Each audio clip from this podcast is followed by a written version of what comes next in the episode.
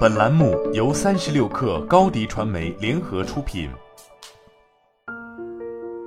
本文来自三十六氪神译局。长期以来，我们的思考，尤其是好的想法，主要都托付给了阅读。一般的思考过程，也就是基于你所消费的信息产生想法，在大多数情况下还是有效的。但是，如果你是一名战斗机飞行员，此时敌机正在快速向你逼近呢，该怎么办？这时候你就不能光靠所知道的知识以及大脑原先产生的想法来保命了，你需要有适应性思维才能生存。什么是适应性思维？一种简便的理解方式是把适应性思维看作是打了类固醇的批判性思维，或者如果我们可以重新诠释《刻意练习》那本书的作者说过的话，适应性思维是这样一种能力，即能够识别意外情况，快速考虑各种可能的反应，并决定出最好的一个。适应性思维等于识别以外情况加思考可能反应加选择最好的一个。在我们的日常生活当中，运用适应性思维正变得越来越重要。重要不仅是为了在遭遇意外的时候能够幸存下来，还在于如果我们想在所选择的领域不断提升自我的话，想要拥有丰富的思想，想要掌握适应性思维，我们需要有这三个条件：详细计划，知道可能出问题的地方在哪里；压力之下保持冷静。让我们逐一看一下：一、详细计划。这个本来需要用更长的篇幅介绍，但这里先列一个简要版。对任务的设想，提前做好计划。你即将要与新客户交谈，你准备拆开笔记本电脑，想清洁一下，并查看里面的内容。你正准备到尚未开发的地区远足吗？坐下来，写下完成任务所需的一切。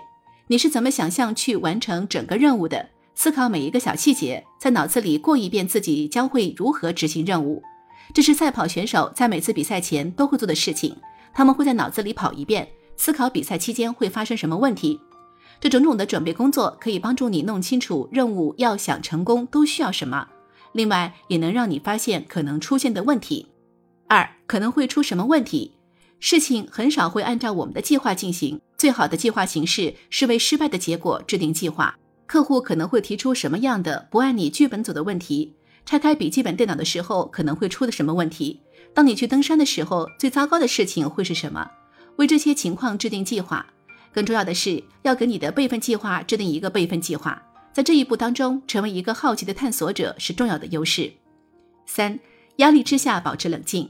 不管你对于所做事情再怎么有意的做好计划，也无论你如何忠实的遵从墨菲定律，努力为所有可能出错的事情做准备，事情出错也是不可避免的。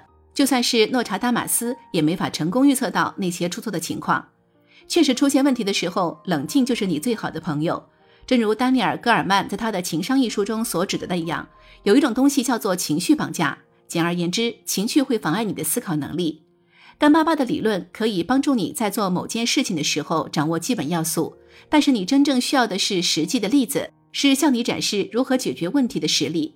这种情况在每一种职业里面你都可以观察到。拥有十年经验的会计未必就擅长自己的工作，但他肯定比只有一年经验的人更了解这个行当。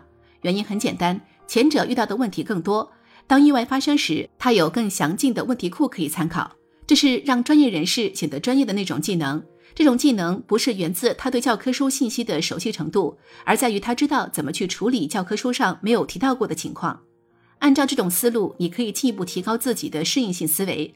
你应该在遇到实际问题时，人为的创造一些情境，并思考解决问题的不同方法。到头来，适应性思维会迅速改变你的惯常行为，以便为应对意外情况而未雨绸缪。我们在大部分时间里，基本都处在自动驾驶的状态，做着惯常的事物，想着惯常的想法。而当你面对不确定的事情的时候，该怎么采取行动？如何做出好的反应呢？适应性思维就是办法。好了，本期节目就是这样，下期节目我们不见不散。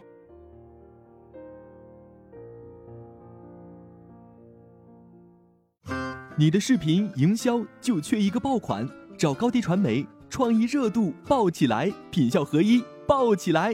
微信搜索高低传媒，你的视频就是爆款。